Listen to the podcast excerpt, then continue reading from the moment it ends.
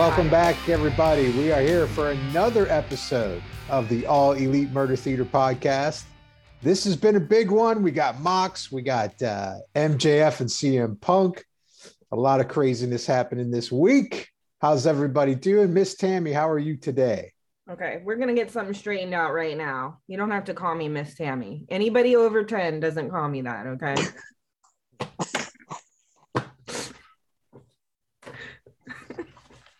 All right. Other than that, I'm doing fantastic. All right. Word. Wah, wah, wah, wah.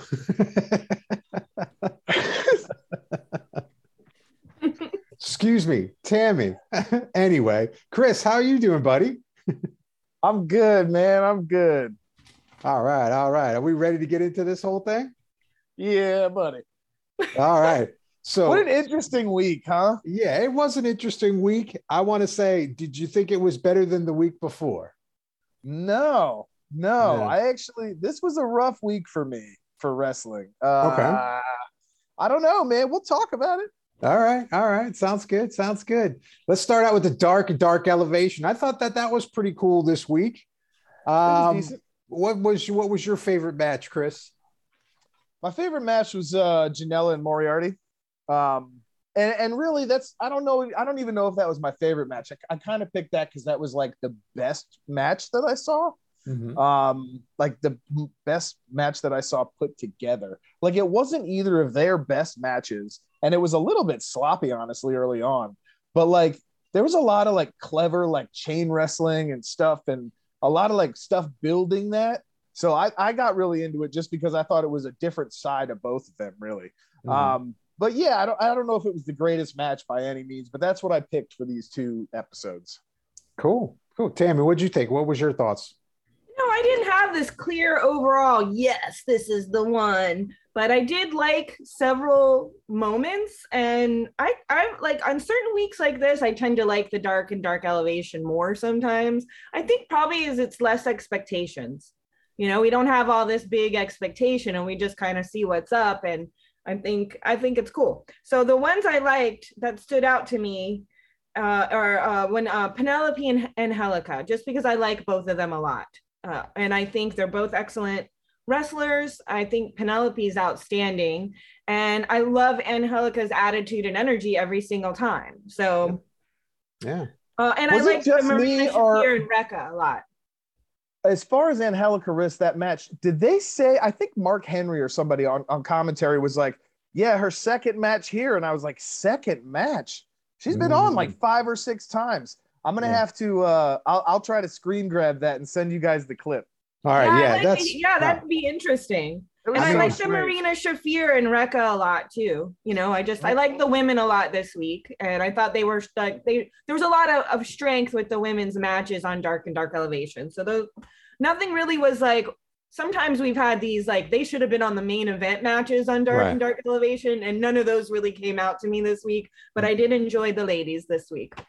Yeah, my thoughts are pretty much the same. I agree with both of you. The only other match that I liked that I thought was cool was Dante and Matt Sydal versus Bear Country. I thought that was a fun match. I thought you might pick that one. Yeah, no, yeah. I mean, I thought that was cool, but I liked all the matches that you guys picked too. Especially with the Marina Shafir one, that submission hold was just.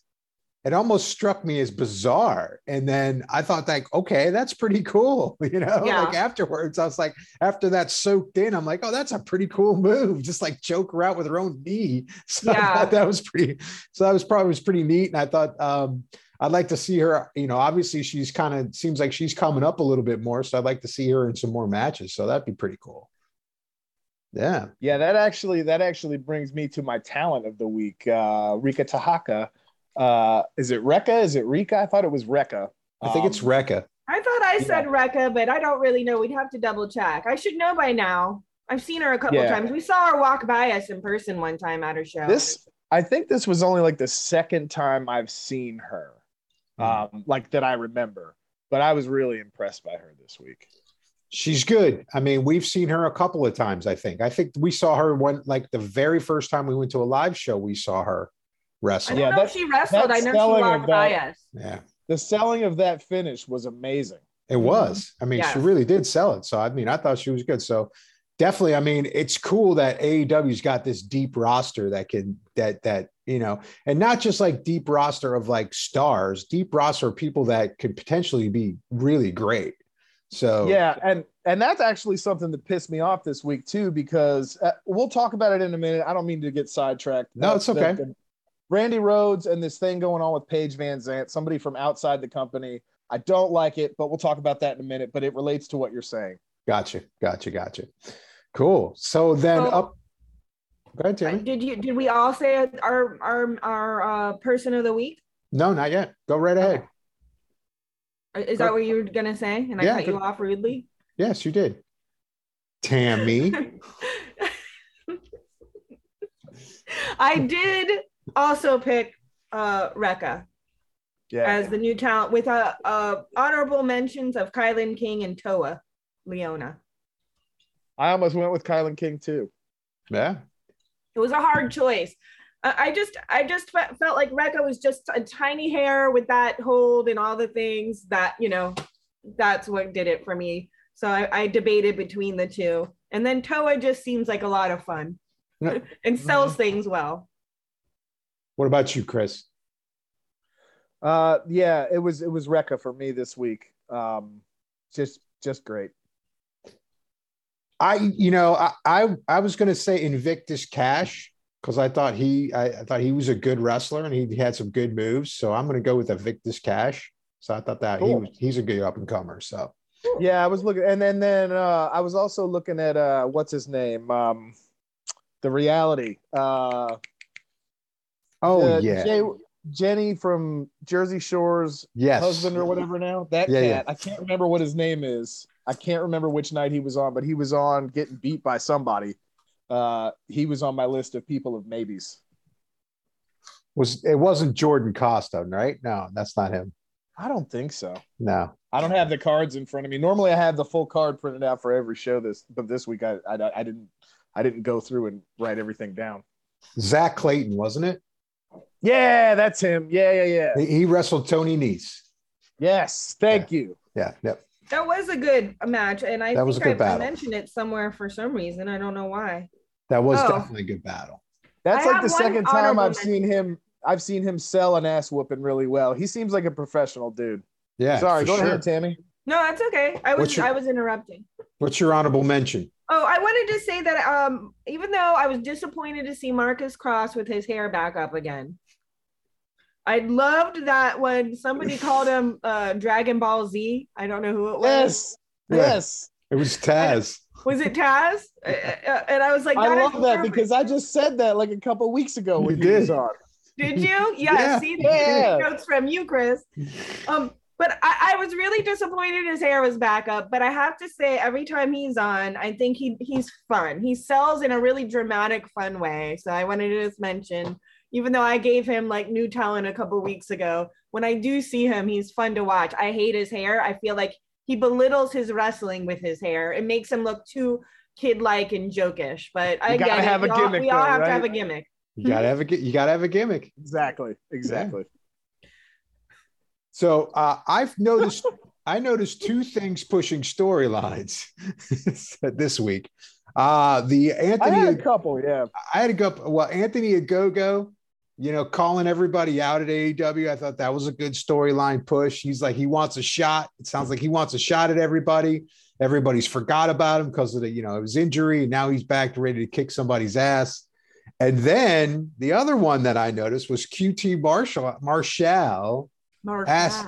Asking the Dark Order to join them. What was up with that? That was pretty 5 and 10, right? Yeah, I was like, oh, okay. And then of course, you know, Camarado and Solo, you know, beat their ass and threw them out of the ring. But it was interesting. The interesting ass, and that's another thing that can kind of relate to the interesting ass that we saw in Dynamite too. So, you know, like that I never expected. Yeah. Coming. So, but what about you, Tammy? What did you think pushed the storylines? Those two things, or? Yeah, I don't have anything more to add. You summed it up perfectly. Right. How about you, Chris? Well, I mean, I had two things too, and I don't think you talked about either one of these actually. So we're good. Lance Archer had another steamroller of a match with some poor kid. He's just, I mean, but then, so Lance Archer, man, this is like 2 or 3 times now I've seen him, and he's starting to get gassed after a few minutes of this high power, high action stuff, right? Like if he gets the microphone in his hand, he's like out of breath and like sweaty, and it's like, huh, is he really, like, it makes me wonder if he's going to be able to do like a long match on a card and like keep up that same like destructive, explosive kind of power that he uses. But yeah, so that got pushed a little bit. And before I talk too much about him, also Mercedes Martinez and the Thunder Rosa angle kind of, it grew a little bit. I think it was on Dark, Dark Elevation. Yep. You know, that was, and it's unfortunate because I was actually really disappointed in that match, but it was a good build for that. And I thought it was cool the way she came out and everything. She looked kind of, you know, she looked like a badass. And then Ruby was kind of holding Thunder Rosa back. So, yeah. I think that's probably the 5 things that we just came up with. Mm-hmm. I think that's probably all the storylines that there were. Probably yours. And just to piggyback on that Archer thing, that might be something we want to keep our eye on because we know that Hangman's got the stamina. Yep. And maybe that's Lance Archer's Achilles heel, and that's how he wins. I mean, we're talking about a guy that did a draw in an hour and did all this other stuff recently and does these super long matches and never quits. Never. But if you get knocked out unconscious, though, we'll see this week, right? This week coming up. It's going to be crazy. All right. So are we good on that? Let's move on to Dynamite, man. This was a crazy, crazy Dynamite. In the sense that there was a lot of things I did not expect. I was, you know, you kind of see the typical things, and then there's a couple things going, but you know, we start out Dynamite. Obviously, the one guy got replaced. Some, you know, he made some statements back in the day, and unfortunately, they weren't good ones, and Tony Khan removed him. So, but we did get a great match with Wheeler Yuta, which I thought was pretty cool. Wheeler Yuta comes out with Danhausen, which I thought was hysterical, and you know, Mox and Yuta go at it, and I thought that was a really good matchup, man. I thought that was pretty fun. The Danhausen shit just kills me. I love it. I mean, dude, he's awesome. He's so cool. I really do. It's the worst thing ever, and it's so bad. It's great. Like for that match, literally the only thing I wrote was, I'm so glad that Orange Cassidy and Danhausen are there. Yes. Because the match itself, I wasn't too huge on it, but you finished what you were saying. But no, okay. So then let me ask you then, why weren't you huge on the match? What was wrong with the match?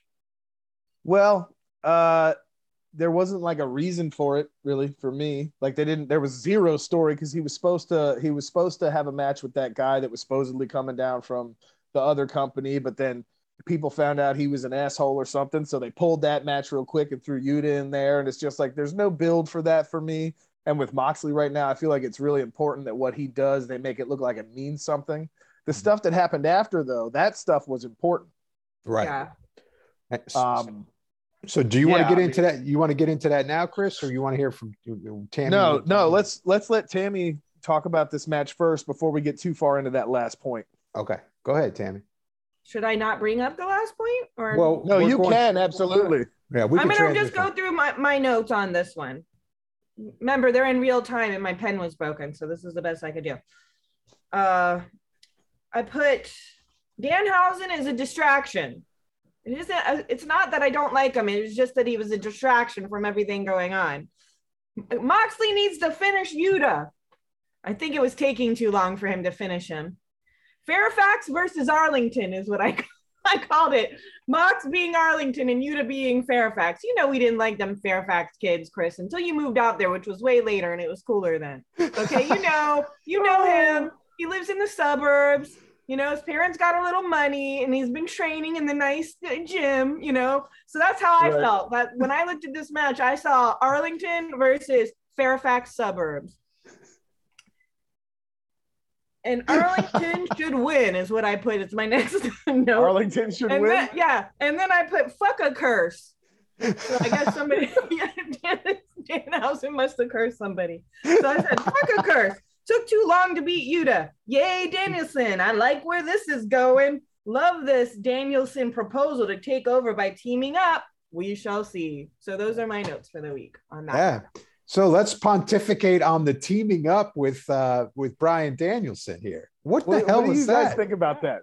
I was shocked in the sense that, okay, I could see them. That would be crazy as a tag team, but how would it work out for them winning the championship as individual belts? I don't quite understand where he was going with that. I think it's kind of cool because, man, they're both like such badass type of wrestlers that it would be really fun. And it's, I mean, I really think it's a cool twist that they threw in there, and I'm excited to see where it goes. So, but I mean, what are your thoughts, Chris? So there was a point when Brian said, in my opinion, I don't care what anybody says, or something like that. He said, I don't care what anybody says. In my opinion, you were the greatest AEW World Heavyweight Champion. And I went, he absolutely correct. That is so on point for how I feel about how they've like used the world title so far. Mm-hmm. I like Hangman and stuff, but that title, man, on John Moxley was just incredible. Right. So I thought that was a really cool point to throw in there, but I don't know if I'm excited about this angle. I don't know if I'm excited about either thing because I don't feel like I have enough information yet. You know what I mean? Like, I don't know if I have enough information to really feel like I know what John Moxley would do or that I know what Brian Danielson's going to do.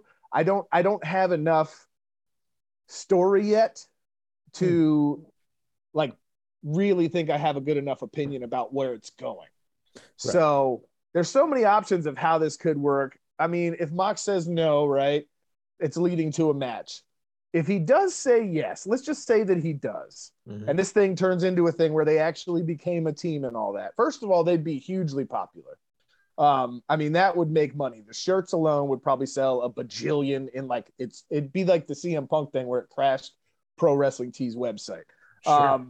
The merch sales, the draw that would bring to television matches to have those two in a tag team or something like that. More importantly, the whole thing that he was saying about if we took this person, that person, this person, and we mentored them, he's absolutely right. If that was true in real life, these cats would all improve a lot faster. Yeah. Because between both of these guys, you got like, I don't know, 40 plus years experience in the business for the two of them combined. I mean, yeah, these ideas are awesome. My problem and my fear is that it's not going to go anywhere. And it feels like such a great idea. Like I wish I knew that was legit and it was going to be a thing, because then I could feel really excited about it. But if it's not going to happen, like, don't tease it, because all those things that happened in this promo could be like monumental. They could be. But I think that's what AEW likes to do. They like to leave a lot of meat on the bone when it comes to things like this and really get you guessing. Because, like, there's really been no talk in any of the promos from here on out yet. So we really don't know what's going on. And we're probably going to go a whole week without knowing anything that's happening with this. So I don't know if you guys have seen the newest promos for this week, like the newest commercial that came out. It said, don't miss the dynamite that might change everything. Really? I don't know what that means, but everybody's talking about a big signing of a free agent or something. There's supposed to be something really huge happening this week. So if this right here, if this doesn't do something in the next week or two, nobody's going to care anymore because there's going to be other stuff happening. So I want this to be a legit long-term thing. Hey, let's hope so. What do you think, Tammy? I think Chris made a lot of good points. And some of the reasons that he's hesitant are reasons that I'm intrigued. Like, we don't know what could happen. And I like not knowing. I don't like seeing what's coming. I don't like, I like when things get shook up a little. Of course, sometimes it could get shook up too much where it's just way too abstract and doesn't make any sense. I love that. I think that this was the whole reason of the match. So it didn't really matter who Mox wrestled. This was the point of the match, was this reveal. So I never saw this coming because I just thought Danielson was watching him to challenge him, not to try to join him. They don't seem like team players. So that's interesting. Right. I don't see two people working together on a team together. But if they do, because of all the reasons stated already that they stated and Chris mentioned, I think they would be amazing. And so I'm excited to see what happens. I hope that they don't let it just fizzle out, because that's such a big thing to contemplate, that there should be like a big finish to whichever way it goes. But personally, if I was to choose, I would choose them to team up for at least a while. I mean, of course, they will have to go against each other one day, because it's like the Hunger Games, you know, you kill everyone, then you got to kill the last person that you survived with, you know, that's just the way it goes, so you can eat. But they all know that. And that would be a cool final showdown once they beat everyone else and then go against each other for a title. That would be a really good way to build a big story for them too. You're absolutely right about that. So, you know, we'll see what they do with it, but like for all the unknowns, to me, I like the unknowns, because I don't know what they would do. And I couldn't say, like, when they went, who would they go against and how would that end up? Who would be their biggest challenge, you know, because they're both so good. So I'm intrigued and interested. And that was probably a highlight for me this week, just to have this question mark and this new avenue to explore. Oh, yeah. I think there's going to be some incarnation of this in some form. What it's going to be, I'm not sure yet. I don't know if it's going to be a big match, because I don't think they're going for that. I think either Danielson or Mox want to go after a title. So for them to fight each other, it seems kind of pointless to do that. You know what I mean? If they're trying to go for, if their ultimate goal is the title, whether it be the AEW title, whether it be the TNT title, no matter what it is, I don't think that, you know, unless it's an undercard on a pay-per-view, I see them teaming up in some form or another, but that's just me. You never know with AEW. So, but anyway, it's really cool that they put it together, and it's really fun. So it's exciting to look forward to it. So, yeah, I agree with that. Mm-hmm, for sure. So after that, we had this MJF CM Punk promo again, and then we get into Brandy walks on stage, and there's Lambert and Scorpio Sky and Ethan Page, Men of the Year. And of course, Lambert has his... That's his lines that just kill me. He's ready to get canceled. He doesn't care. Yeah. Brandy goes off on him, slaps him in the face. Paige VanZant comes out, gets in her face. A big brawl ensues. The entire ladies' locker room empties and splits them all up. Tammy, give us your thoughts on this. Some good moments. I feel like Brandy could have shit talked Lambert even better than she did. I think he's a little too good at that, you know. And you need to come back even stronger. You need to like make it so he has no comeback. She's good, but she should be like, he's just such a good asshole that like you just want a little bit more. And the slap wasn't even like enough. Like it was so over dramatized. Like I would have liked to have seen something a little bit more gritty and hardcore there. I liked all the ladies coming out, all the wrestlers coming out and kind of in their corners holding each other back. So that moment was a highlight for me. Other than that, I don't have much to say about it. I just felt like it was okay. It was really cool when everybody ran out. I liked that part. I wish Lambert would have got slapped around a little harder, because he says a lot of really misogynist, vicious shit towards the women. And that's just like, hey, you know, that makes you dislike him. So he's kind of doing his job. I'm not holding it against him, but but somebody needs to come up against that equally. Right. And Brandy just hasn't quite, she did it another promo. She came out and got on him a little bit better, but this time it should have been the next level, and it wasn't next level. I just want her to work on that. Just like be more of an asshole, Brandy. Her promo in Jacksonville was her best one against Lambert. That one. That was the one that was really good. Now, I know, Chris, you had something to say about this, and I think, you know, you and I are kind of along the same lines with Paige VanZant coming out, because I know you were going to mention something along those lines, and I have a feeling I know what you're going to say. So go ahead. You're not a psychic, Rafe. You kind of said a little already. Well, before I get into that too much, I just want to say the Dan Lambert stuff I thought was fantastic. The problem is it's such low-hanging fruit, and it's so offensive to so many people, I'm sure. And they're taking it seriously. Somebody out there is taking this stuff seriously, and it's definitely like super overboard, in my opinion. It's generating huge heat for the guy that like everybody hates him. And some of the stuff he says is pretty funny just because it's so bad. Yeah. It's like, Jesus Christ, what am I watching? And yes, Brandy absolutely did a better job before with their last thing. Here's my issue. We've got Brandy and Dan Lambert. And if it's building to this thing with Paige VanZant, that's a huge disappointment for me. But what I was going to say was Brandy and Dan Lambert, I don't need to see. I think it's there's other things they could be doing with TV time. But more importantly, specifically having Paige VanZant coming in with a roster full of women that are talented and don't get enough TV time as it is. And we're spending all this time on these segments to ignore this women's roster that then has to come out at the end of this fucking thing and do a pull apart after the shittiest looking half takedown thing I've ever seen in my life. Okay, so she's supposed to like really be pretty brutal, right? Yeah. What was this takedown? She like lifted her up and carried her to the ring post. What was that?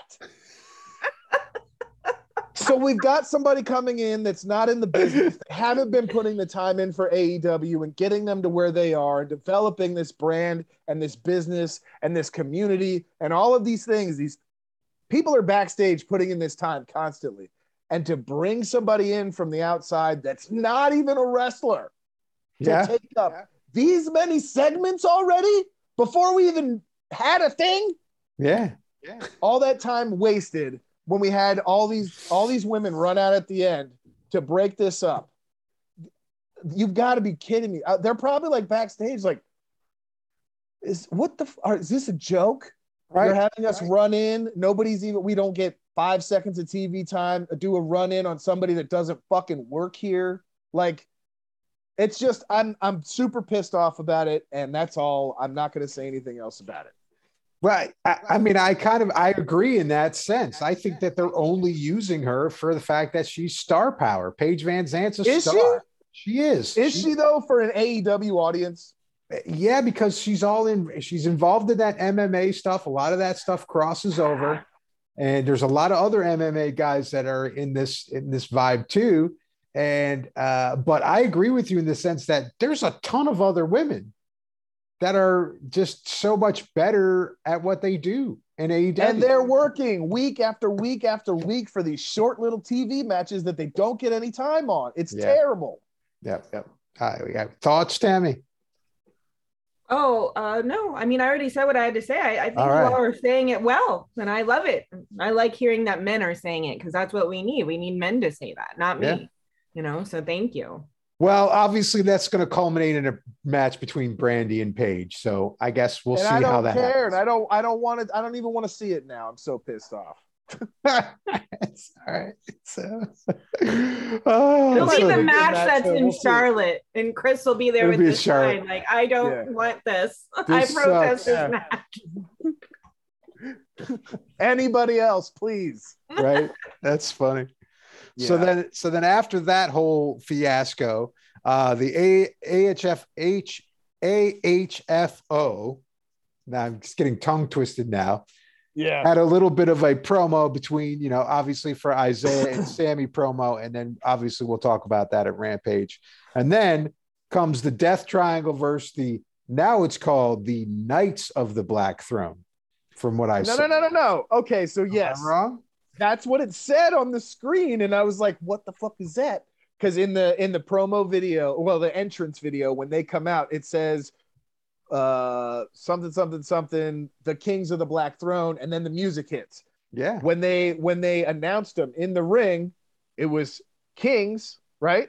Yeah. Not Knights. But then on the screen, it said Knights. And then I read an article. It's Knights. I don't know. You're shitting me. No. I don't know. Then who's the king? Well, it's I don't know. I suppose it'd be Brody King, since they made such a big deal about the king name and all that. I don't know. But if they're the knights and then he's the king, but he doesn't seem to be the king. Okay, we'll sort this out. We'll sort this out later. But I have it in quotes. Knights of the Black Throne, WTF.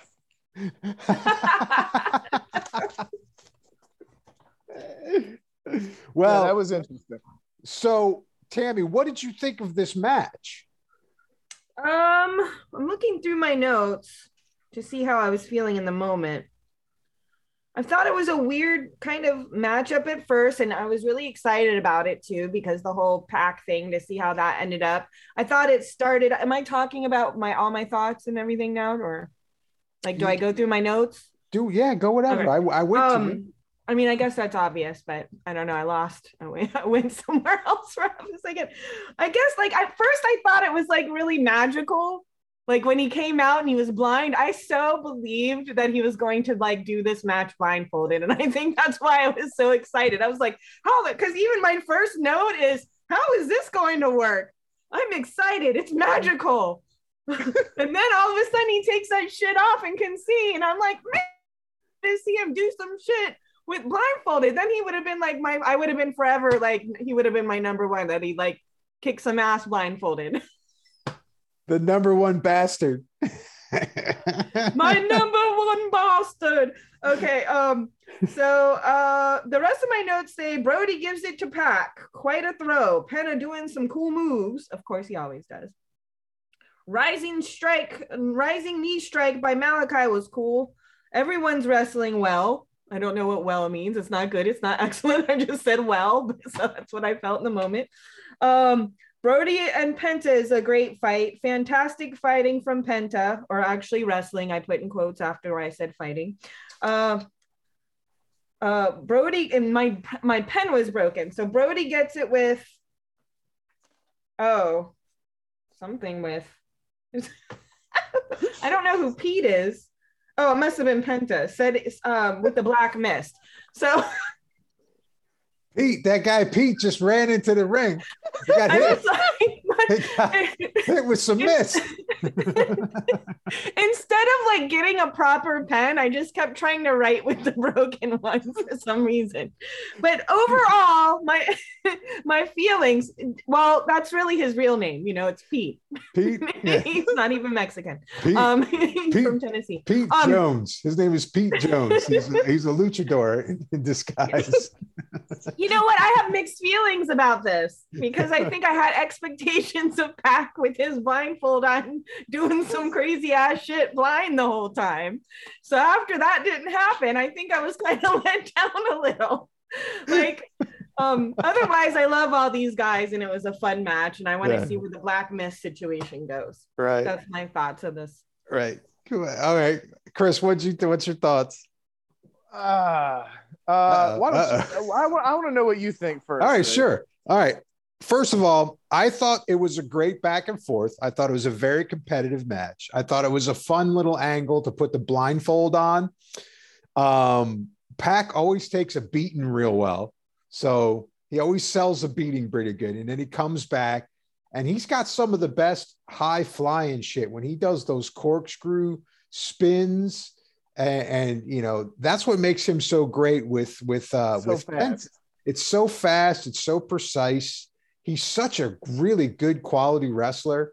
And to him match up against Brody and Malachi, who are just fantastic professionals as far as the way that they wrestle, the way that they sell things, the way that they have their moves and their styles. They have such distinctive styles to themselves. I really thought it was really fun. I mean, I didn't expect any more than really what I got. I wasn't trying to look at storylines. This was Pac's grudge match. You know what I mean? This was Pac's way of getting back, and, like, I'm going to get him. And I don't care if I lose, I'm just going to go for it. And so I didn't really, you know, have this expectation that it had to push a storyline. I had the expectation that this is a match and this is Pac just wanting to inflict some punishment, whether he wins or loses. because he's getting back at the House of Black. And I think it's fun in the sense because I just want to watch the House of Black wrestle more. You know what I mean? So for me to get a match with them, because we know they're probably going to lay out for a couple weeks, you know, with all the other storylines going, I was really cool with it. And then him and Penta, Pac and Penta are so good together. They've obviously wrestled together for such a long time that their moves together are great. Just like Brody's and Malachi's moves together are great. So when you see two tag teams that really can do coordinated moves together, that really excites me when I'm watching the wrestling, because I like the technical element of it too. So, but I'm not going to like shit on the story. I'm not going to shit on the line. I didn't expect anything. I just expected this to be a brawling kind of beatdown match. The only storyline that kind of threw in there was that Penta got sprayed with the mist. Now, does something happen to him? Because nothing happened to Pac. And we haven't seen anything happen to Julia. So, yeah, you know, where are we going with that? I'll just kind of put that on the back burner and see where it goes. But I just enjoyed the match for what it was. So what'd you think, Chris? The match was a good match. I wish we would have had a little bit more build towards it, or maybe like a different version of this match to build towards this match. And maybe we'll get some singles matches out of it, like moving forward. But sure.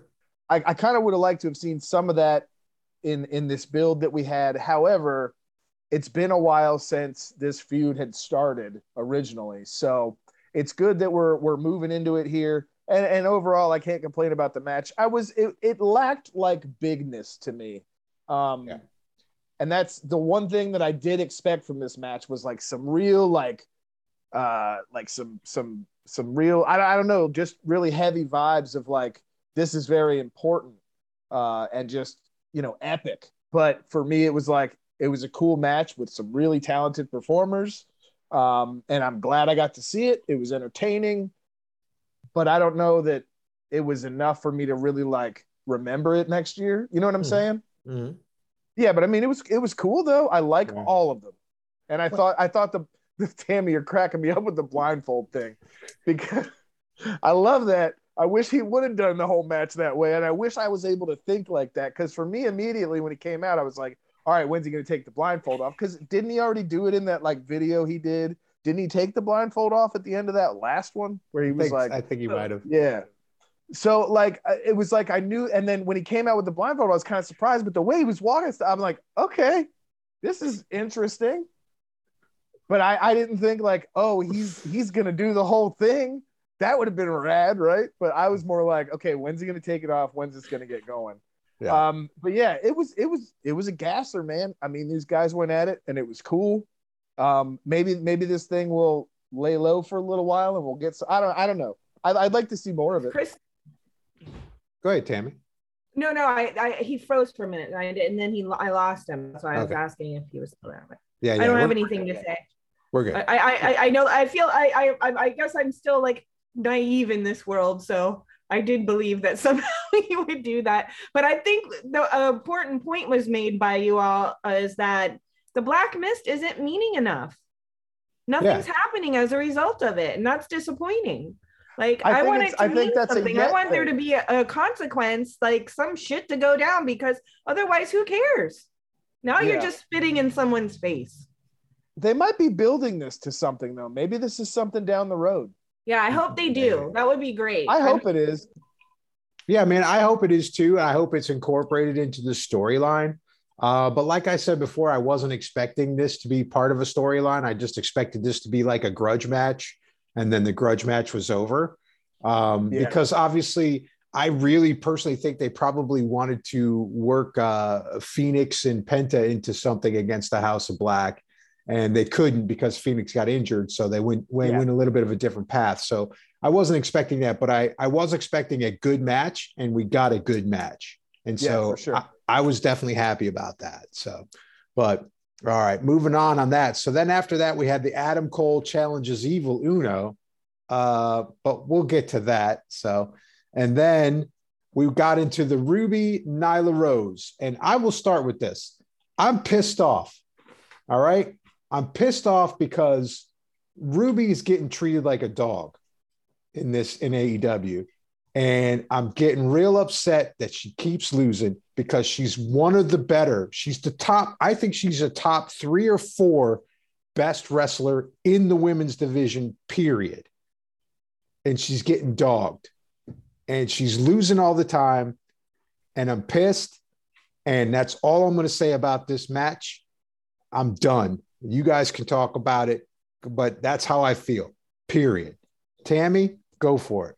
Somebody likes Ruby. Somebody likes Ruby. I do. She's amazing.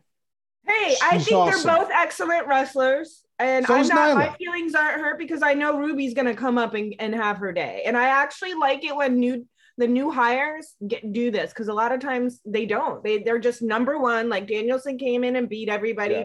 CM came in and started beating everyone, even because they have this whole reputation prior and they're all beloved elsewhere. But some of us are new and are just watching this, and so like if that's lost on people like me. And plus, anyways, you go to any new company, then you should pay your dues.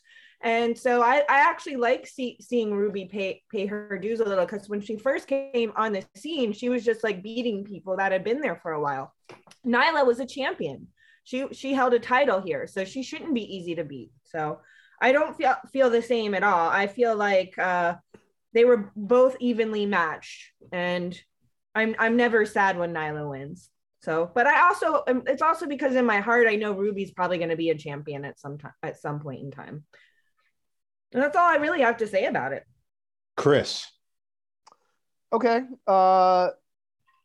There's a lot to unpack between what you said, Rafe, and then Tammy. I'll agree with you. This was a good match. It was cool. I love Nyla Rose. I love Ruby Soho. Rafe, I'll talk more about that in a second because I agree with what you're saying. But this match I thought was a lot better than the infamous jacket match. Yes. So I thought it was a cool callback because at the beginning of this thing, Ruby gets in the ring and she throws the jacket, and that's a distraction. And it's like, okay, the jacket's already involved in this one too. And it was kind of a cool like story of the jacket. But yeah, Ruby's been jobbed out hard here. She's been jobbed out everywhere pretty much in her career that I'm aware of. I don't think she's ever had a lot of wins in any company. And the reason for that, Rafe, I think, is because she is so giving. She knows she's talented. She knows how good she is. And I think one of her biggest complaints over at the last place was not being used in a way that was helping other people. She wasn't that type of wrestler there. It was like this heel sort of boring thing. And now here she's coming in and she's doing her job, the workhorse, match building. She carries everything for everyone. And I think that might be what she's best at, is just really being so damn professional and knowing how to put together great matches with people and work with damn near everybody. I don't know if they're going to give her a title shot at this point. I thought if they were, they would have done it in the beginning in this tournament and all this stuff we had going on. We all know how that ended. I don't think either title is in her future for at least the next few months. And that sucks. But I don't think that Ruby Soho really gives a fuck. I think she loves her job that much and she loves what she does, that's why you keep seeing this passion and this like almost perfection out of her, to the point where there is no bad match with her unless somebody else really fucks it up. You know what I mean? Right. And that's like how you can't be better than that. Yeah. And Jade almost fucked that up in the tournament, but I see your point. I definitely see your point, and that's cool, but I want to see her win, man. I do too. I think she deserves it. She's an awesome character. Anywhere she goes, she's got a great gimmick, a great character, a great vibe. Like I said, super professional. She definitely deserves a title. I don't disagree with you on that at all. Yeah. All right, well, let's see. We'll see how everything goes in the future. As far as like story was, it seems like they were kind of putting the icing on the cake with the rivalry between those two. So Yeah, I think we're moving on from that, and we're going to see different storylines from the ladies. So that's cool. So then after that, we had the promo with Gun Club and Jurassic Express. They started beating on him and threw him out into the snow. Jungle Boy goes rolling out into the snow. It's like, I mean, Gun Club's really picking it up, man. So I think it's really pretty interesting. So Tammy, what did you think of that promo? I thought it was fun. Yeah, it was fun. It was cool. It's cool to pick up that rivalry. They want, they're hungry for that title. They want to get that title, man. Ass boys, they're ready. Chris, what's your thoughts? Yo, okay, so two things that are my biggest points, I think, from this. First of all, Billy, right? The way he talks to people is so believably threatening.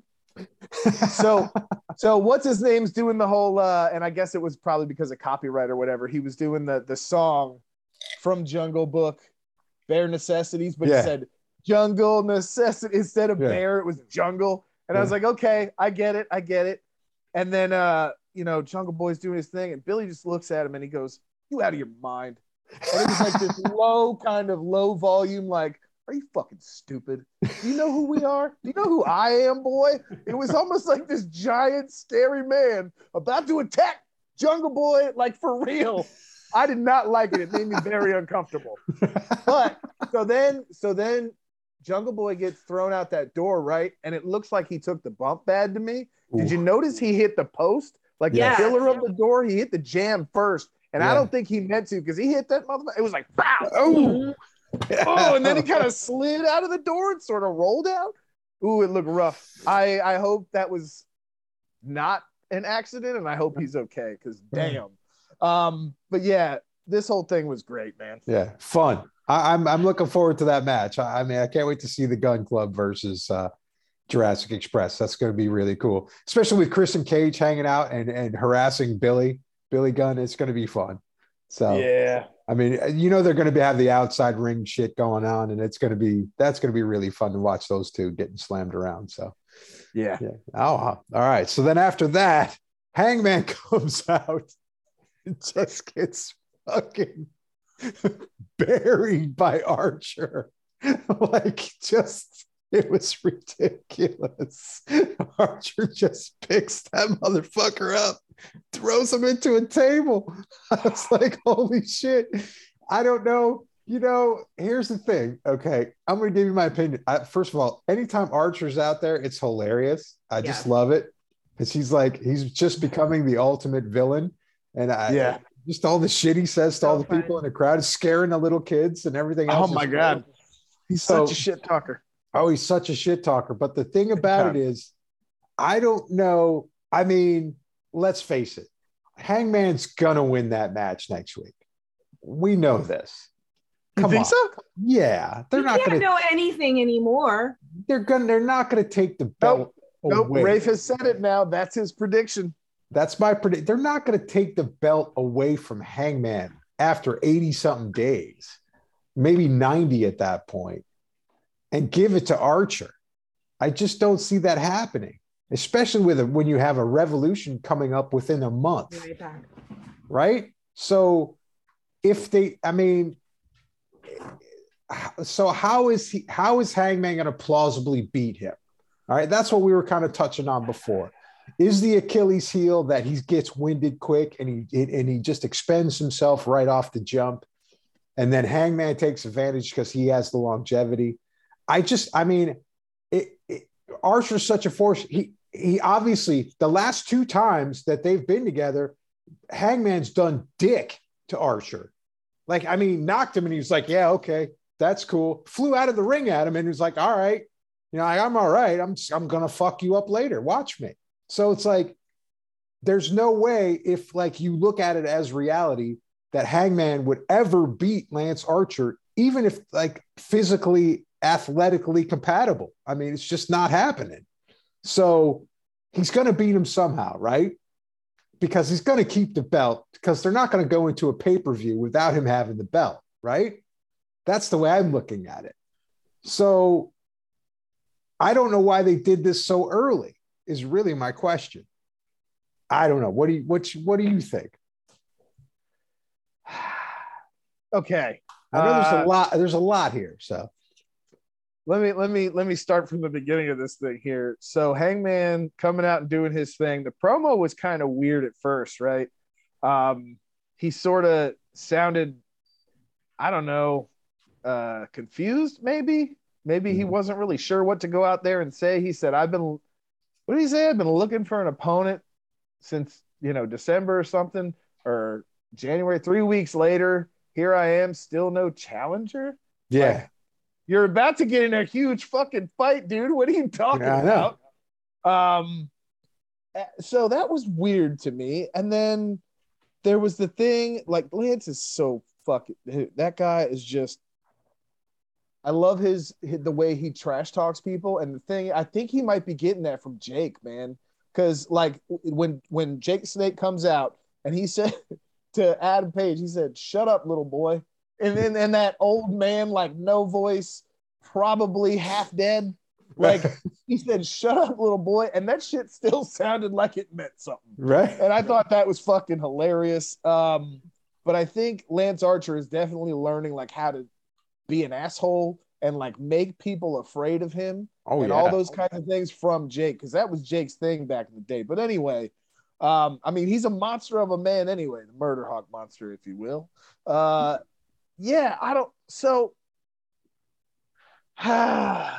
Is he gonna take a loss to Hangman? The only way he will is if it is a long game thing and Hangman's able to survive for that whole thing.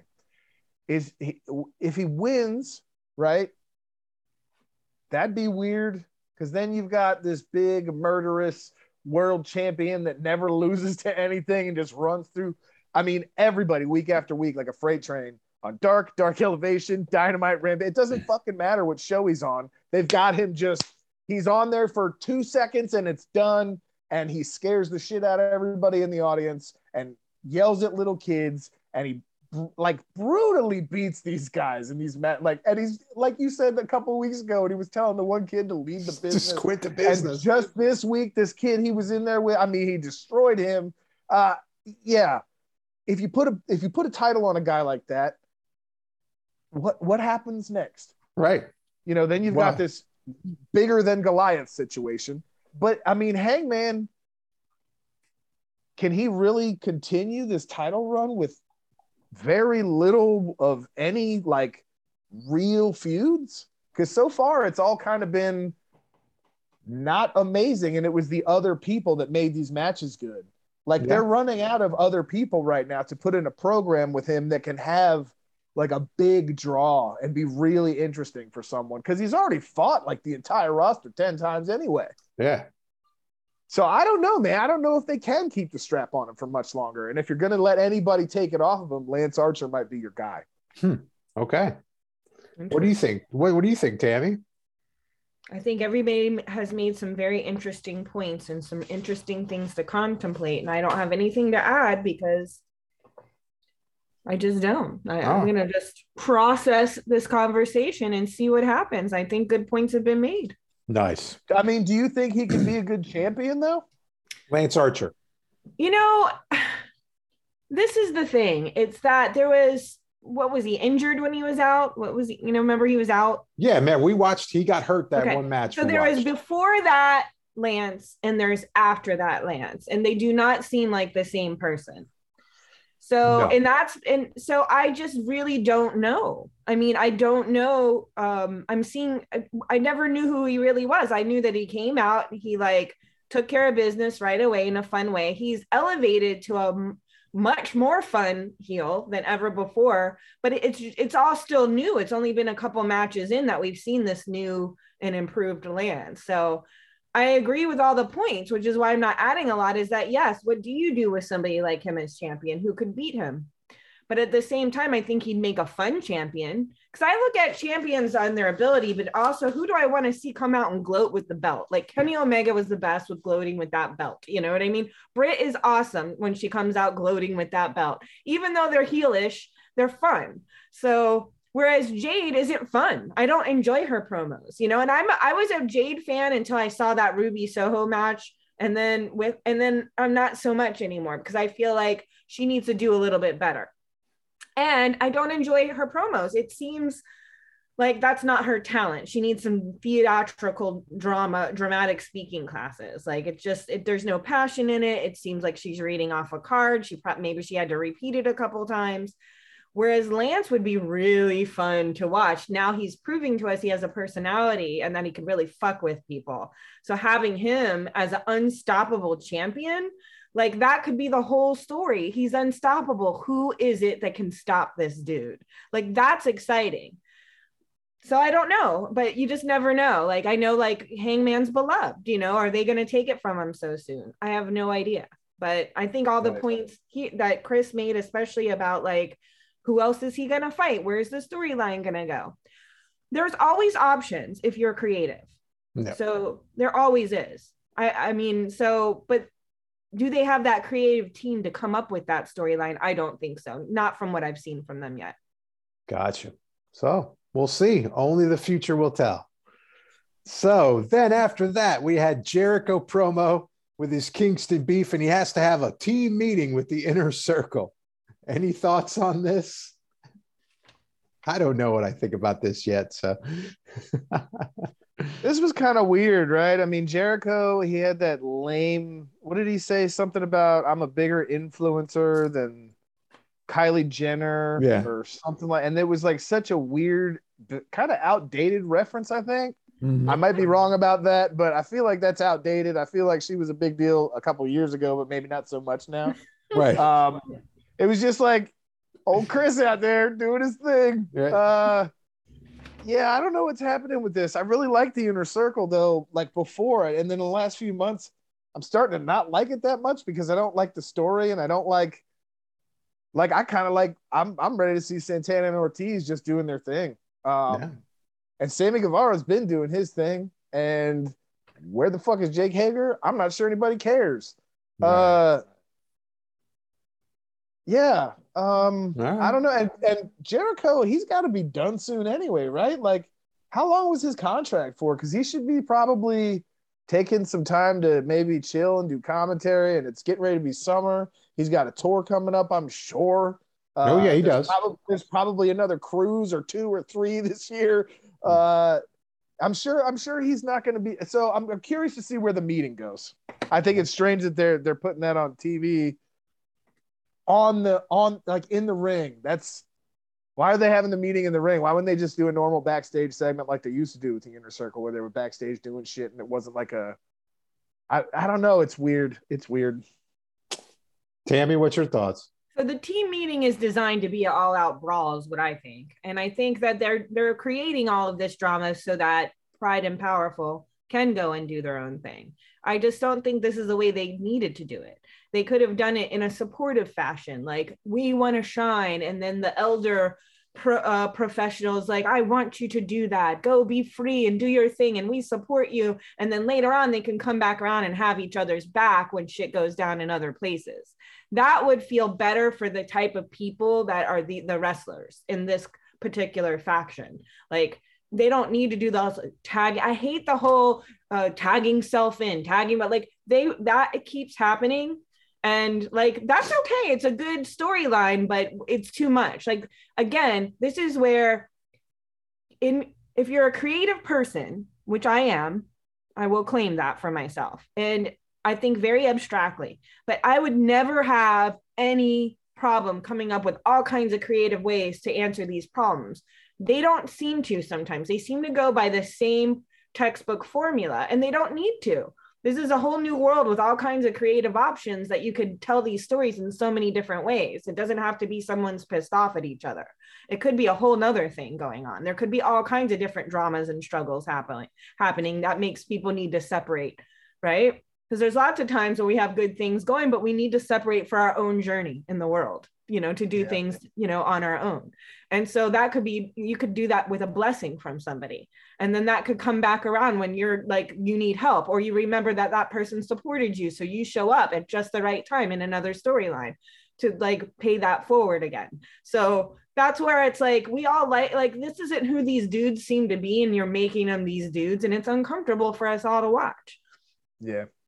Secondly, Chris, just know next year, save your pennies, because we're all going to go on that Jericho cruise together. That's going to happen one day. Get Kate prepared. Yeah.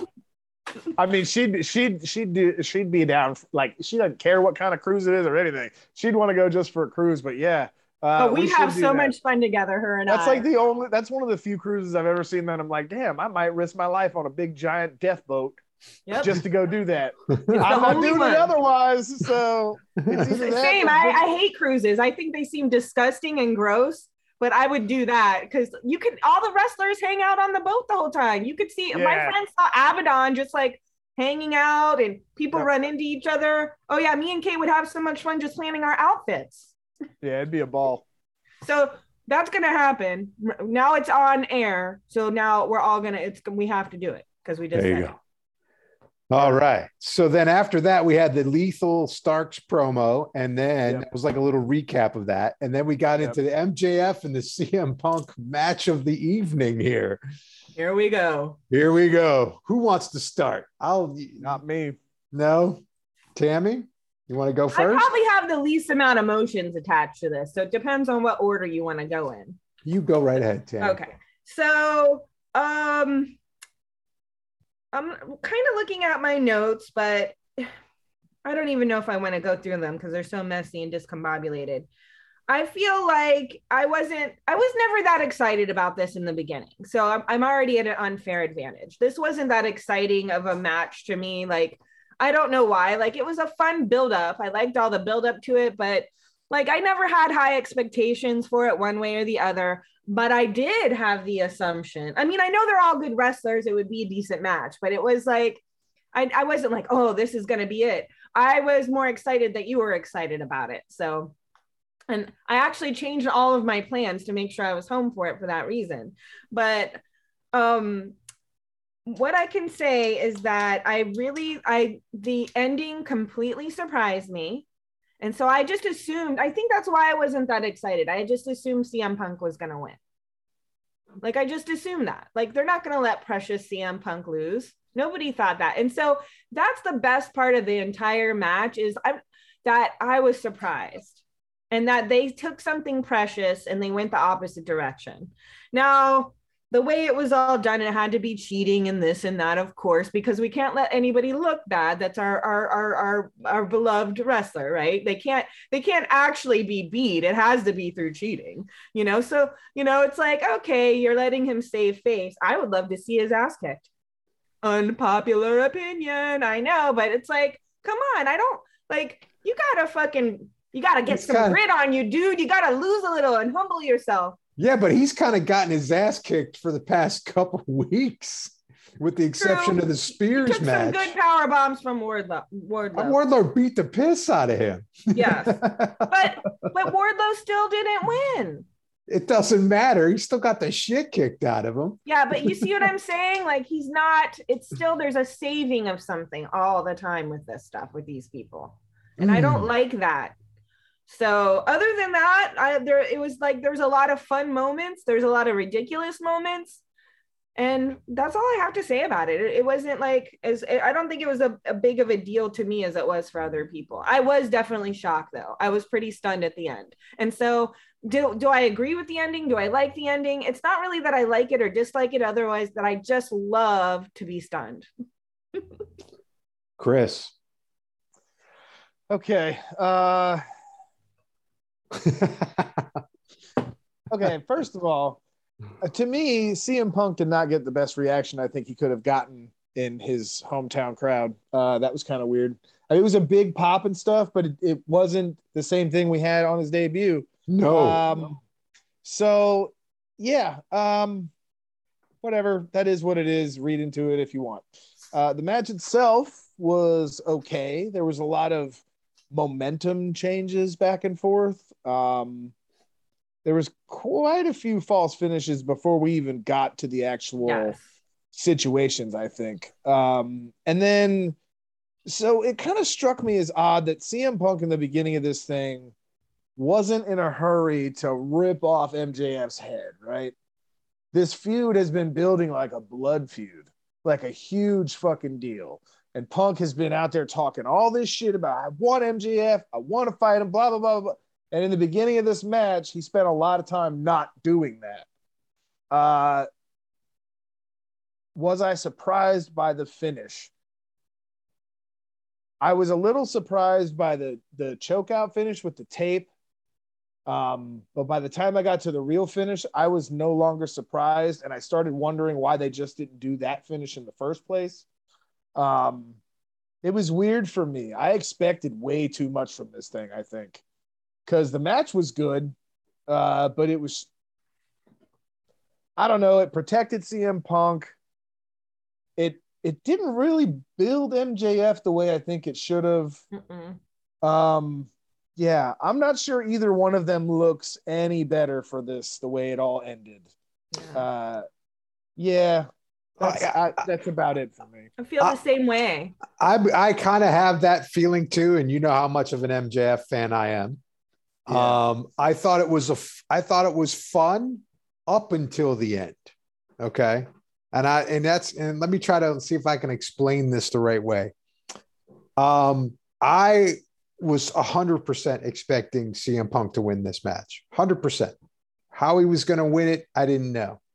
When MJF won, in a way, I was almost kind of disappointed because isn't that weird? I know what you're talking about too. And right. I remember like, why is this not like exciting? Right. Yeah. But go ahead. So I was like, wow, I'm almost kind of disappointed that it ended this way. And like with a little bit of the cheat, I figured he would do some cheating. All right. But he would still lose. Yeah. And then that would just fire him up to talk more shit to go after Punk again. And then Punk would basically just ignore him and never give him a match. You know what I mean? Just like the opposite. That's what I was expecting, really. Like CM Punk wins, MJF is losing his mind because he lost and keeps talking shit and annoying the hell out of CM Punk. And CM Punk's like, look, I'm done with you. I'm moving on to try to get a belt. You know, that's what I expected. So to see CM Punk win this way, it makes me curious of how they're going to keep this story going. Should they keep this story going? Is everybody kind of over this story? I'm kind of seeing people that are kind of over this story, like in the news, like on the rags. Yeah, so, but it doesn't feel finished now. It doesn't feel finished. Obviously, they showed Wardlow reluctantly dropping the ring to MJF. Still no turn with reluctantly. Reluctantly, yeah, supposedly. And so I guess wasn't even gonna bring that shit up, man. Right. And I guess you're right. It was like we were expecting this match that was almost, you know, that was could be compared to the Bucks versus the Lucha Brothers, but it never turned out that way. And so it was nothing close to a Brian Danielson match with any of these brutal. It wasn't like a John Moxley fight. It was I mean, it was kind of a dud when you look at what these two guys are capable of. Yeah, I felt that way too. I started to zone out. I was high by this point, and I just like a couple of times started kind of falling asleep a little bit, and then I had to like make myself wake back up again. Where if it's really exciting, that doesn't happen, you know. And thanks for bringing up the Wardlow thing, because that was the other part I think we all had an expectation. No. Oh, we're not supposed to talk about it? Is it like Fight Club? So I'm just really pissed off about it. So I wasn't going to bring it up. Rafe brought it up. Now you're talking about it. Pissed off. We all are. We need to vent. That's what we want to do. Look, on my notes, literally what I wrote is Wardlow's in the ring. Or no, Wardlow with the ring. I said, what the fuck? No hope for this cat. Lame finish. So lame. I mean, if there was a moment to turn, that was it. There's been like six. But that was the ultimate one, I think, because this was a culmination of so much. Yeah, and I'm done waiting for it to happen now. Yeah. I'm pissed off. They wasted my time. I've lost interest in this plot. And I like when MJF is on the screen. But I think that MJF needs to, he's going to go for his gloating that he beat CM Punk and all that shit, but it's still kind of meaningless because he doesn't really have a belt. It's not a belt, you know? So it's like, I don't know. I guess I expected too much, and maybe I need to not and just enjoy the moments for this. But that's really all I have to say about that match. I mean, I don't know if there's anything else worth talking about with it. So no, I think we're all disappointed, and that's just the sentiment. We can move on. It was like, instead of, you know how like some balloons, like they pop because shit is just crazy, right? And then a balloon will pop. This was like when a balloon like slowly lets air out. And then at the end, it's like a little. Yeah. And it's done. Good metaphor. And you're just like, okay. So disappointing. But hey, it wasn't. I could think of a worse way to spend almost an hour of my night, you know? That was a long match. It took up like almost the second half of the show. It did. That's for sure. Oh, but yeah, I mean, it was still entertaining, but it wasn't what I expected. Yeah. So that's all right. So now we're going to move on to Rampage. So the first match comes out with Adam Cole versus Evil Uno. It was a good match. That's all I got to say. Tammy? I felt like everyone was looking at me. Okay, I have short notes on this. Adam is not playing around. Clunky match for Uno. Short, done, baby, out. Chris? I wrote down why. I said not into it. But the promo after was okay. Right. I don't understand why Uno. I don't. It's fucking stupid. That could have. Why Uno? Of everyone currently available to do a feud, makes no sense to have him go with Uno. I don't know why Uno always gets squashed. I'm sick of the Dark Order getting fucking beat up by everybody. Me too. Yeah. You know, whatever. Promo was cool. Yeah, and he came out, he says, this is the new Ruthless. I wrote, new Ruthless Adam Cole. He demands respect, and he says he will become the AEW world champion. So, okay, I get it, but I don't know. Was Uno just a place card for this, or I don't know. Yeah, he's had a lot of these. He's had a lot of the list of names he went through. Yeah, it's an impressive list, but again, for all of them, why? Who? Like, nobody, there's nothing there to be excited about. Yeah, I don't get it. I don't like what they're doing with him right now, man. No, I don't either. All right, I guess we could probably move on from this match. Mm-hmm. All right, so then we had the Jade promo, and Jade really needs to – those promos are rough with her. I mean, I see her becoming a big star, but she's not – it's not the term rusty. She's just so green right now. And don't call her green. She likes that. Green like money, remember? Oh, that's right. That's true. There's a reason they gave her that whole gimmick part, man. That whole green like money thing, that didn't come out of nowhere. Right. So, all right. So then we move on. So then we had the Sammy Guevara and Isaiah Cassidy match. That was a fun match, man. I think Isaiah's underrated. I think that, it's Sammy having to defend the belt. Okay. He's got to go through the ranks defending the belt. All right. So everybody's going to get a shot, so the AHFO gets a shot, and it's a cool match because they're both kind of high flyers. They can flip. They're very agile wrestlers. So it made for a fun match.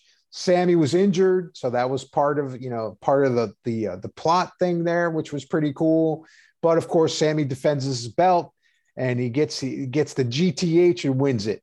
And then, out of nowhere, Darby comes out and kind of like, what was that all about? You know what I mean? It's like, okay, is he going for the belt? He's staring at the belt. Is this for a minute there, you're like, are they teaming up? Is he helping out? Like, what the hell is he doing? Well, there was like that little post-match scuffle where everybody was jumping in the ring and stuff. Yeah.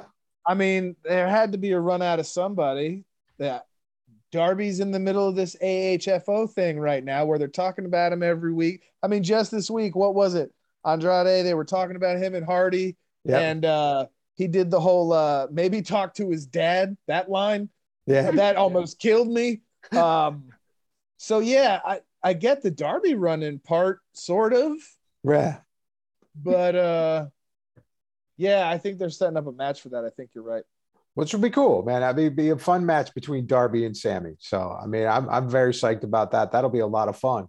That'll be a high-flying match. Whether Darby wins it or not, it's questionable. But regardless, I like watching Darby out and wrestle. win or lose. I mean, he's just fun to watch, but he just comes out of nowhere, and the shit he does is innovative, and he'll put himself on the line for shit, which is just like, I love it. So Tammy, what's your thoughts? What did you feel about this?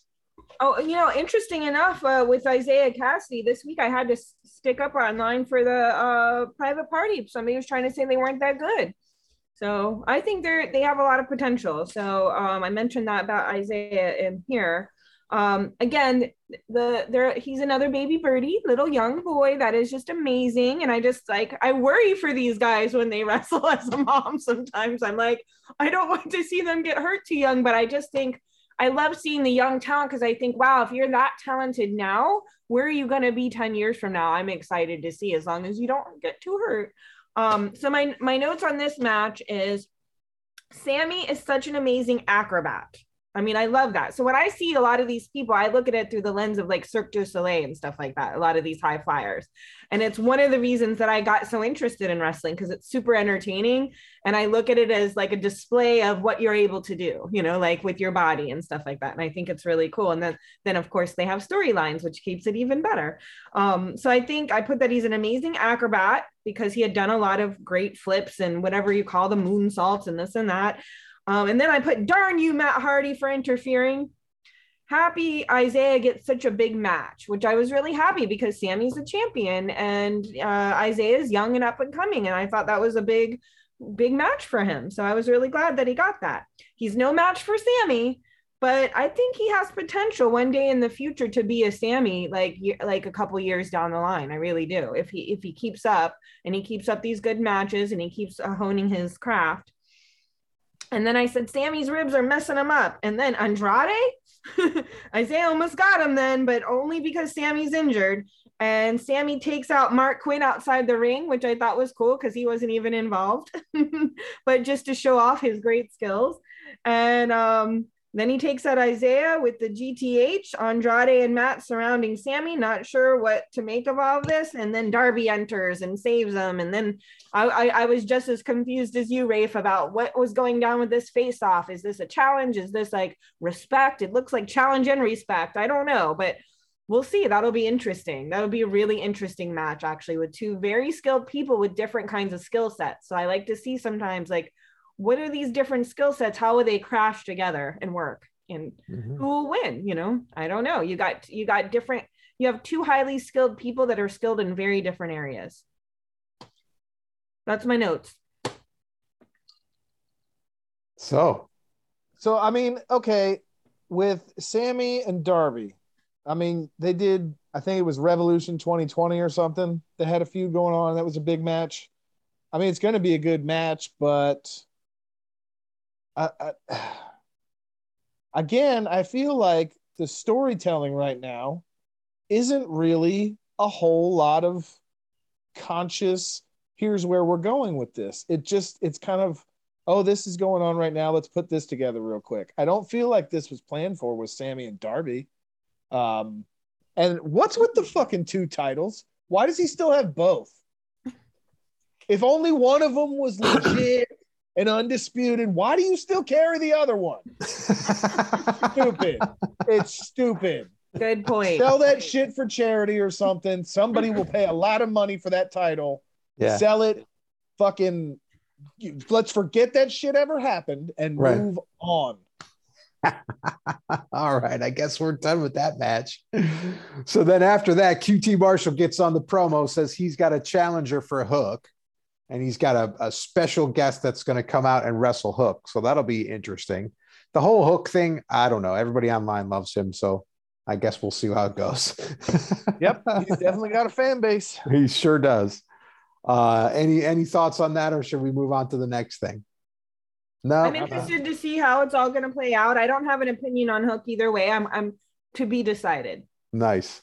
So then after that, we had Chris Statlander do a terrible promo with legit Hirsch. And then that promo was so bad. I don't even know what to say. I mean, I love her. I loved Layla smashing her with the chair. She's great. Just can't talk on camera. Both Chris and legit are great, but they're awful on camera, man. And I guess that's going to come in time. It's gonna, that'll be a fun match to watch.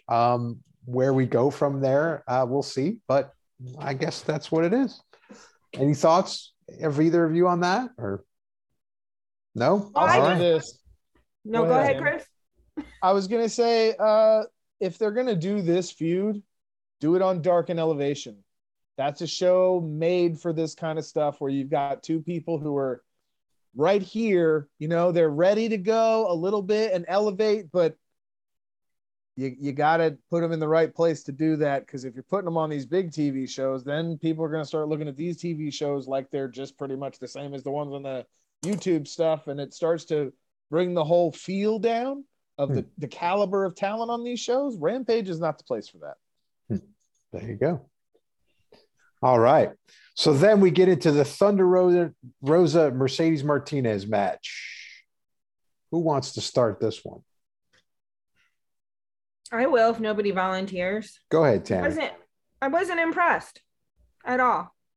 And except for I was impressed. I loved Rosa. She came out looking angry. I loved it. She was looking fierce. I loved it. I loved all her energy coming out.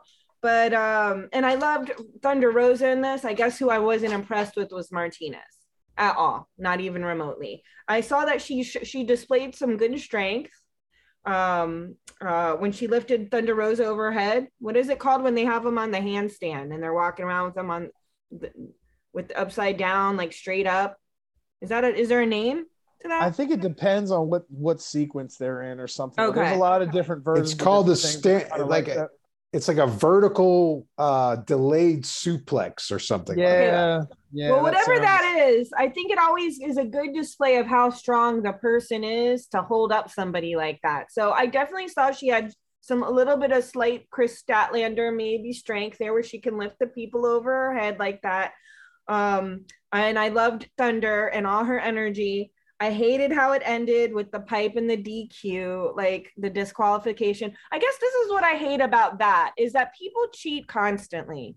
And what we've seen is that MJF got away with cheating, right? And won. So why didn't she? You know, it's like always like this cheating. I mean, I did like the way they wrote the storyline though. I'll give credit. It's all about if the ref can see it. It's the ref can see it. It's if the ref can see it. I know, but the thing is, it's such a manipulation of when the DQs count. I've seen like so much. I don't even understand if there's really rules here, okay? Because nobody ever follows them and everybody's jumping in the ring when they're not tagged and doing all this shit. So when you have such an epic buildup to this battle and then there's a DQ and it counts, it just seems manipulated. Yeah, because but obviously you're just making it so that you're going to fight again, and there can't be a decisive answer. Hold on, so, there was a purpose for the DQ. There was a promo later that there was a purpose for the DQ. I know that there was a meaning for it. She just wanted to win. She didn't give a fuck. No, Britt Baker put her up to it. That was the promo. She put her up to winning. If you actually watched it, Rafe. No, at any means necessary. But she didn't. She's mad that she didn't win legit. You didn't hear that in the promo? She wanted her beat, like, for real. So. Right. She wanted her done. She wanted her taken out. Yes, she wasn't. It wasn't about whether or not she won the match. She had to finish her. Right. She wasn't happy with it. Remember, she was like bitching at everyone, and they need to get it right next time, and this and that. So I think that was a lot of Britt Baker, though. I think the way that she put this thing over may have been a little bit tough considering the way they put this match together. Well, I'll have to go back and look at it because that might change it for me. But I still think, like, it still made it like, come on. And this also set up beef with Hayter. And that whole thing, though, Jamie Hayter. I'm not talking about the promo. I'm talking about the match. This whole match, the whole match connected. No. I'm talking about what I think about the match right now. The Don't actual tell me match what I'm talking about, finish. Rafe. Okay. All right. Okay, the match itself. I will say this. This is like, I think Jericho put it over on commentary. He was like, the first official DQ in AEW. And you're absolutely right. AEW actually catches a lot of heat for not following so many rules and letting so much shit just go unlike there's no consequences. A lot of times for cheating, for tag teams not following tag team rules where you have to tag in and out for a lot of stuff, and they don't. Sometimes they don't count certain things that they should be counting. That's something they are heavily criticized for. So I've noticed that, and I know nothing. Like, yeah. I've noticed that. I'm like, why does it sometimes count, sometimes doesn't when they're standing there? So the end of the, like, my overall impression of the actual match beyond the promo is that Melanie, what her name, Mercedes Martinez? Sorry, yeah. There's a singer called Melanie Martinez. Mercedes Martinez did not impress me. Thunder Rosa, I thought, was awesome. I thought she was vicious. She was, like, energetic. I love her energy. She came out looking so fierce. And I don't think Thunder's won enough lately either. And she's been working her ass off there, and she should have just been able to kick her ass, and then they could have had another rivalry later. But I will suspend judgment on how all this turns out to see how this next leg of the story with the DQ and the Jamie Hayter and all that. And I hope it turns into something good. Chris, what are your thoughts? Yeah, I think you have a lot of valid points there, Tammy. I mean, this match was okay. There was a lot of build for this, though. So I kind of expected this to be a lot more of a knockdown drag out than it actually ended up being. The DQ finish, I didn't have a problem with. I did have a problem with it being like a really shitty looking fake pipe. Props really fucked this thing up. Whoever was supposed to gimmick a fucking pipe for this. I mean, I could think of 8,000 other materials to make something that looks more dangerous than a piece of PVC pipe spray painted fucking silver. That was shit to me. For a company who usually does great with these sort of things. I mean, people give them shit about the way they use crash pads and stuff too, though. So I don't know. Yeah, the DQ was fine. I didn't like the way this ended. I don't think this match had the heat it needed to fulfill what they said and told us it was going to be. Like, yeah, they didn't come out and say, hey, this match is going to be fucking fire. But we had some good promos going into this thing and a lot of stuff building it. And we got really kind of nowhere. And then Rafe with the thing after the Baker segment, you know, she was the one that told her to take her out and all that. And then, you know, they had the little disagreement or whatever. Britt Baker did what Britt Baker does here. And for the first time, I don't think it suited the exact statement of what this match was and how it all went. I think she kind of oversold her role in this. It was sort of weird, the thing. And I'm disappointed because I expect more out of Mercedes Martinez. You're going into this company. You're supposed to be this big badass. Go do what you do best. Don't half-ass it. And it felt half-assed. This program frustrated me, and I'm so frustrated because a lot of this women's stuff right now, and I'm getting pissed. And it just makes me even more mad about the Paige VanZant thing and all that. I wanted more from this. The thing, though, with Jamie Hayter at the end, getting in Mercedes Martinez's face, that was fucking exciting. I want to see that match for sure. Yes. I didn't want to see this to begin with. I love Thunder Rosa, but I didn't see any reason for these two to be feuding right now. And now it's supposed to be because this is the stories that Britt Baker hired her or whatever. Yeah, it's kind of flaky, man. And it is kind of flaky in the sense that when we first saw Mercedes Martinez, she was helping out Jade Cargill. Right. So now you're helping out Britt. Okay. All right. So the two champs. She's got an in with both titles right now, then, right? So, Tammy. Also, if you're a true badass, you're not a hired gun for someone else. True. And she tried to act like she was such a badass, you know, and she was coming in here to prove herself. Exactly. Well, if you're just doing someone else's bidding, then you're not in charge. So True. That doesn't make her look like a badass. That's really like somebody you care about. So yeah, I was really disappointed. I actually was looking forward to that match probably the most out of that night, I think. Let me look at the other matches. Yeah, I was. You know who could have pulled this off, this role, this character, the way they did this? Serena Deeb would have been great in this. Yes. If Serena Deeb had been the Mercedes Martinez here, that shit would have been on point. It would have. There should have been blood. Yeah, exactly.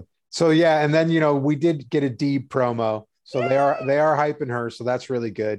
And then obviously they had the DMD section, and then we got into the Ricky Starks and Jay Lethal. I will say this about this match: it was a decent match. Jay Lethal is not being used right. He's better than what he's being used for right now, I think, personally. But it was an okay match. We'll go to Tammy because I see Chris is seething here. He's got a lot to say. So Tammy, go for it. Why did you pick Chris first? Because I like to let it build. I want him to hear everybody else, and then he. I won't be long, Chris. Thing. Don't worry. So I'll just go through my notes. I put everyone looks cool in the promo. Yeah. No, I didn't. Hobbs looks cool in the promo. Oh. Everyone's starting out a bit slow. Like, I felt like it started slow, and thankfully Lethal starts throwing out hits faster to get it going. It just started super slow, and then finally he sped it up. Good suplex by Starks. Where did Dante come from? Starks wins. They traded some great moves, but overall my heart wasn't in this, and I'm not sure why. Like, it just wasn't. Those are my notes. Chris, you're up, buddy. All right. Give it to us. We want to hear it. So, Rafe, you're right. They're not using Lethal right at all. Look, they made this thing happen out of nowhere. They had Lethal come out and do the thing with Starks and cut the whole promo where he came out on stage. We did all this stuff. Lethal, in reality, should have won this thing. No matter which way you slice it or how you look at it, he should have been the winner here. They shouldn't have done this program, especially involving any kind of title, even if it's a bullshit title. What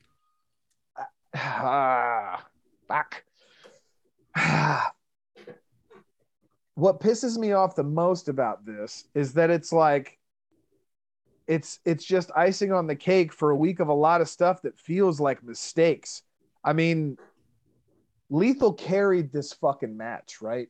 Like, he had to keep this thing on the tracks the entire fucking time. And he couldn't even sell this thing properly because it wasn't done well. He should have fucking squashed Starks, taken that fucking title, and stopped the whole damn thing if they were going to put this together. That was the only logical outcome. And they fucking, this is blown, in my opinion, more so than almost anything else maybe that I've griped about this week. This was the most unbelievable thing that happened this entire week as far as level of reality. Even if you do suspend your disbelief in a lot of this other shit, Jay Lethal is Jay Lethal, and Ricky Starks is fucking Ricky Starks. Like, there's no... It's bullshit. Yeah. And I did not like it. I'm mad I didn't like it because I wanted to see a good match. Yeah, it was like the icing on the cake, really. It was kind of like the shit at the end of a lot of not so great stuff. Yeah. And it kind of left a bad taste in my mouth for the week. And I'm glad I've had some time to sit and think about it because I got excited about a bunch of other shit instead. Right. And I think, like, why do this match if Jay Lethal's not going to win it? Exactly. Because no one else really cares about it. So... it's like he should have just won it. And I mean, and then like Ricky have this struggle to try to get it back. You know what I mean? So, but anyway, like I think Jay Lethal's such a great wrestler and he's underused and they got to use him some more. Got to put him into a different plot line so that he can get some more action, be on TV some more. He's too good, man. The guy's just too good. So, I mean, I'm looking forward to next week. I guess we got some big announcement. There's going to be somebody walking through the forbidden doors. There's going to be some people that we haven't seen before. A lot of big matches too. Yeah. Well, like, give us some examples. I can't remember what some of the stuff that's going on. The Lance Archer Hangman match, that's going to be enormous. That's right. The Texas Death Match is really the only one that really comes to mind. I forgot what else is in the undercard on these. Well, I mean, we got the thing happening with the Inner Circle. That's going to be a big deal, whatever that is. This thing going on with whoever's coming into the company. We've got what is the women's match that's about to happen? I can't even remember now. There's been so many things, like all these match graphics they've been throwing up on Dynamite and Rampage this week. There's a lot of shit happening next week, and now it's so much I can't remember all of it. Well, it should be a very exciting podcast next week's too. So this will be a lot of fun, and I'm as always, I'm always ready for surprises and ready for things to go. So, all right, man. If that's all. We will let everybody go. Have a great week, and we will see you guys on the next round. Peace, everybody.